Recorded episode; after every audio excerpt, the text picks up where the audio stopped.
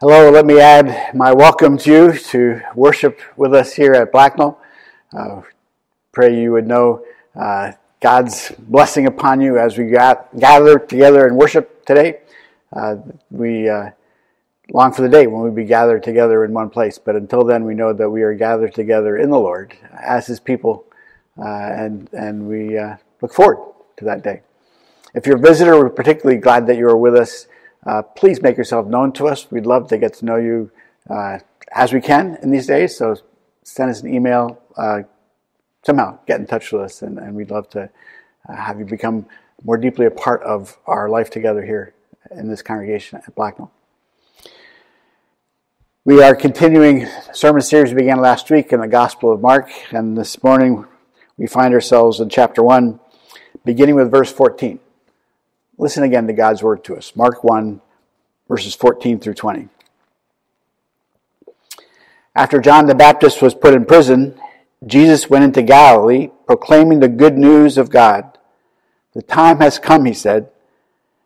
The kingdom of God has come near. Repent and believe the good news. As Jesus walked beside the Sea of Galilee, he saw Simon and his brother Andrew casting a net into the lake, for they were fishermen. Come follow me, Jesus said, and I will send you out to fish for people. At once they left their nets and followed him.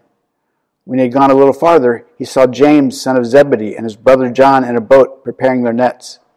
Without delay, he called them, and they left their father Zebedee in the boat with the hired men and followed him. This too is word of the Lord. Thanks be to God. We have begun this new series on the Gospel of Mark. The word gospel means good news. You know how people say, I've got good news and bad news? Well, today I've got good news and good news. But then I have good news, and at the end I have good news. Our text is good news piled on top of good news on top of good news. And this is good news. This is good news for us because we need good news these days. This sermon will look at these four pieces of good news that Jesus tells us at the beginning of Mark's good news for us. And then we will conclude by looking at our, our, our two responses to this good news. So, do you want to hear the good news or the good news? Okay, I'll tell you the good news. The first piece of good news that Jesus proclaims to us is that the time has come, or that the time is fulfilled. The word for time here is the Greek word kairos, which means the, the critical or opportune moment. It means the, the critical moment we have all been waiting for. It means the time that we thought might never come has come. It's like the governor saying, all restrictions are off. The pandemic is over. The time has come. It's like the pregnant mom saying, It's time. It's like the revolutionary singing, One day more. The time has come. In my Bible, I have a note entitled, entitled Happy Someday. It's from Kim, and she gave it to me on our wedding day. For months, we would reluctantly say goodnight to each other and sigh, someday. Jesus is saying to us, Happy Sunday. For over 400 years, the Jewish people have been waiting. For over a thousand years, they've been waiting for the one promised by Moses, the Messiah. And Jesus comes and says, The time has come. No more waiting. What we've been most desperately waiting for has come. And that is good news. This is good news because of the second piece of good news that Jesus gives, and that is the kingdom of God has come near. This is good news because what we most desperately long for, whether we know it or not, is the kingdom of God. Is what the psalmist is singing about in Psalm 103 that we read this morning. Read it again. Look at, at the way which blessing upon blessing is heaped upon each other in that psalm. As he says, Bless the Lord, O my soul, and forget not all his benefits, who forgives all your sins and heals all your diseases, who redeems your life from the pit, and on and on and on, blessing after blessing. The coming of God's kingdom is what God's people have longed for. It's what we long for. We long for God to come and make all things right, to fix the world and, and to fix me. And Jesus said, The kingdom of God has come near. The kingdom is close, right next to you, because the kingdom of God is a person. We long for a person, for Jesus to be right here with us, making all things right.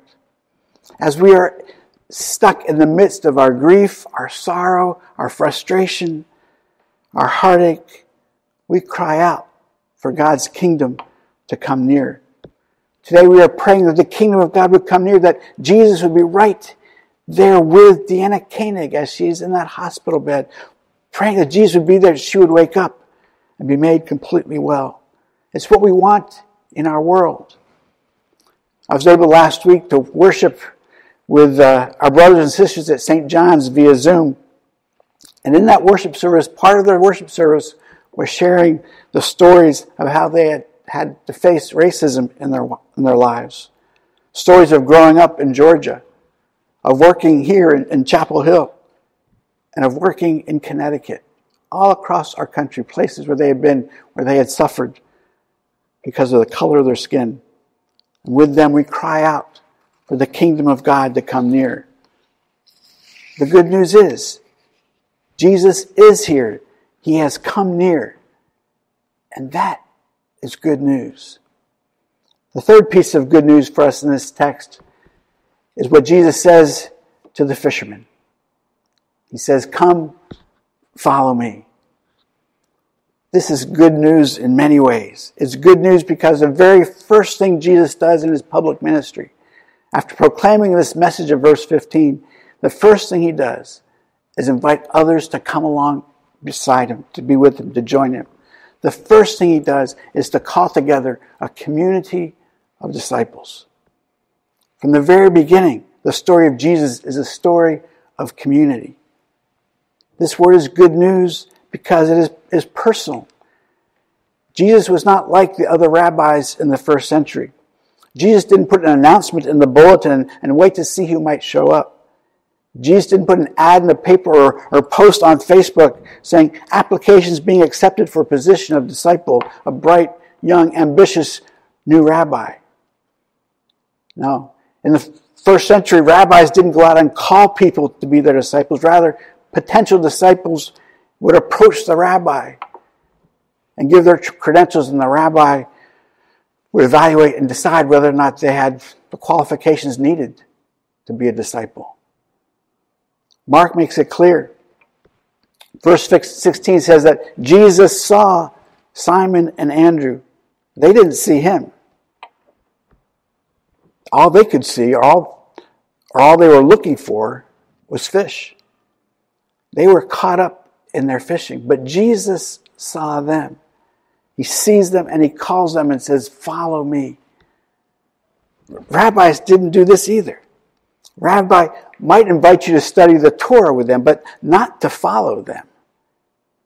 Can you imagine this? Peter and, and Andrew are, are only fishermen. They were young men, not elders, not wise.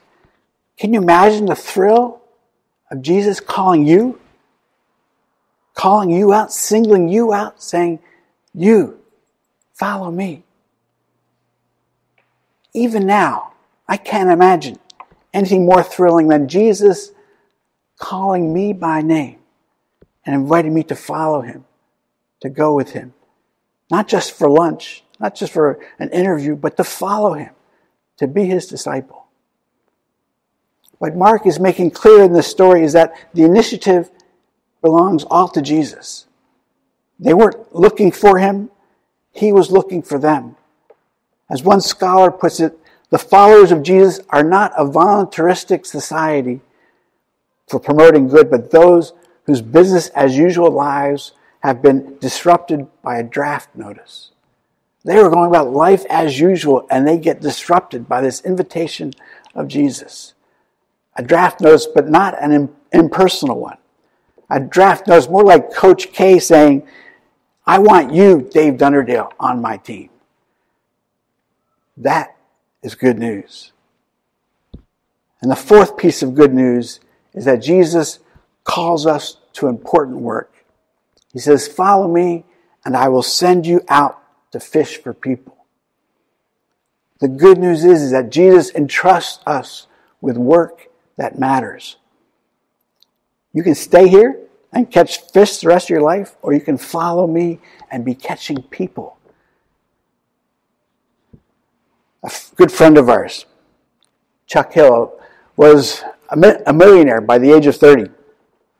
And then Jesus called him to follow him. He left his real estate business, sold everything, and went to seminary where I met him. But Chuck only lasted for one semester in, in seminary. They didn't give him enough time to read all the books that he wanted to read. And he then went back to his hometown and spent the rest of his life using the skills that he had developed in his real estate business of being able to connect with people and using those to, to get to know his neighbors and making friends and introducing them to Jesus. He found something much more important to live for than trying to become a millionaire. He took what skills he had and he used them. God, Jesus used them for a great purpose. I have two brothers-in-law who, who have stories are similar. One was a poor student in high school, not a very good student, and was trained to work in construction as a result. And when Jesus called him to follow, called him to follow him and then to, to teach high school students who were like he was in high school. And now he's designing the education system for a whole country in the Middle East. Or I can think of another friend who's following Jesus by using his skills in home repair to not just earn a living, but to embody what Jesus the carpenter must have done. God gives us so much more to live for. That is good news. What then is our response to this good news? Well, the text makes it clear. Our response is two things to repent and believe the good news. Verse 15. It is two things that fit together. It's turning away from one thing, repent, and then turning towards another thing to believe the good news. I think Mark would be a great modern day novelist. It's been interesting during this pandemic to, to see the, the things that we all do to try to replace the activities we're no longer able to do. It seems that those of us who are younger have a deep sense that deep inside of us there is this great podcast or perhaps a beautiful blog that uh, we should be creating in this season. Those who are older, my generation, we, I think we tend to think that we have maybe a, there's probably a great novel inside of us. And so we're all at home trying to write great novels. I myself have thought this. In fact, I went so far as to, to, to buy one of the courses on the teaching company's great courses on writing great fiction. One of the rules of writing great fiction, if you didn't know this, is telling great stories is this, is don't tell me, show me. As in, don't tell me the character is shy. Show me by writing a scene that makes that clear. Well, Mark tells us that Jesus said, repent and believe the good news. But then he shows us exactly what that means. He gives us that scene that lives out, that portrays exactly what repenting and believing the good news looks like. What it looks like is to leave behind your nets, to repent. Leave behind your nets. Turn away from your nets. Your boat, even your father, for James and John. And we see here that repentance is so much more than saying you are sorry. It means more than asking for forgiveness. It means leaving behind that which absorbed your attention before. And it means following Jesus. Because repentance and belief go together. I've talked about them as if they were two things, but really they are two sides of the same coin. Because you cannot repent if you do not believe. And if you do believe, then you will repent. You cannot believe the good news and remain the same. You cannot believe the good news. The kingdom is near and he is inviting you to follow him and then stay stuck in your same manner of life. Have you repented? Have you believed? How, if so, how has your life changed because you are following Jesus? How is your life different? Too much in the church.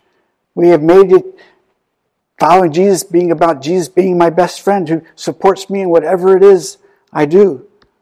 And all the while we remain focused on our nets and spend our lives looking for fish when he is inviting us to so much more.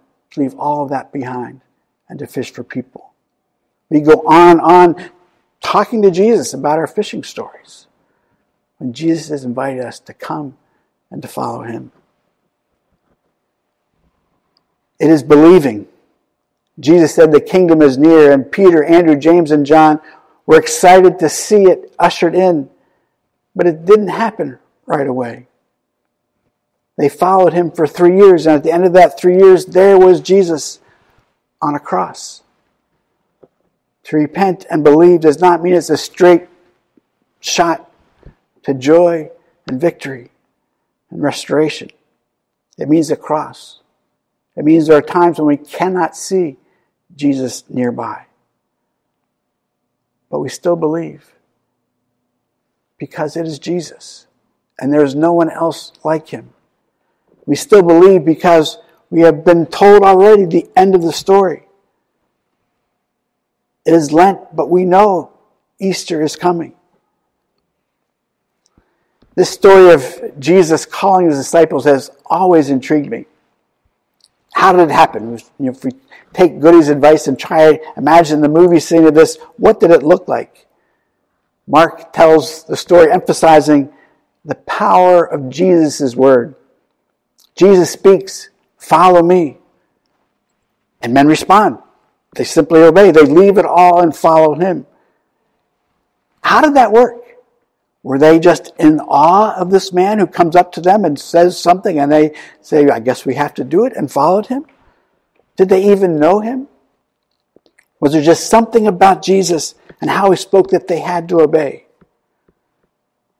Luke and John tell the story a little differently. They tell us that these fishermen had met Jesus before with John the Baptist in Capernaum? Were these fishermen men that Jesus had gotten to know? And so when the invitation came, they already knew him and were eager to have this opportunity to follow Jesus, to be with him? I think both of these stories could be true because we have both of these stories in our congregation. Some of us can speak of one event when God and Jesus became powerfully real to you. And, and, and your life has never been the same since that one moment when God spoke, and everything has been different since then. Others of us have grown up with this man Jesus. We have seen him and met him in all kinds of ways, through all kinds of people, ways that, as we look back on them, don't, or in the moment, did not feel very powerful or miraculous. When we look back, though, we see that it was indeed Jesus inviting us to one day, if you're like me, probably gently, unobtrusively, Jesus said, Follow me. And we too left all to follow him. Whoever you are, whichever it may be true for you, I have good news. Jesus is calling you. Follow me, he says. Follow me. Jesus. Jesus is calling you. Can you imagine anything more wonderful than that? Jesus is calling you. He wants you. He wants us. He's still pulling together this community of disciples to be with Him in the important work he has for us to do. Will you repent and believe the good news? Let us pray.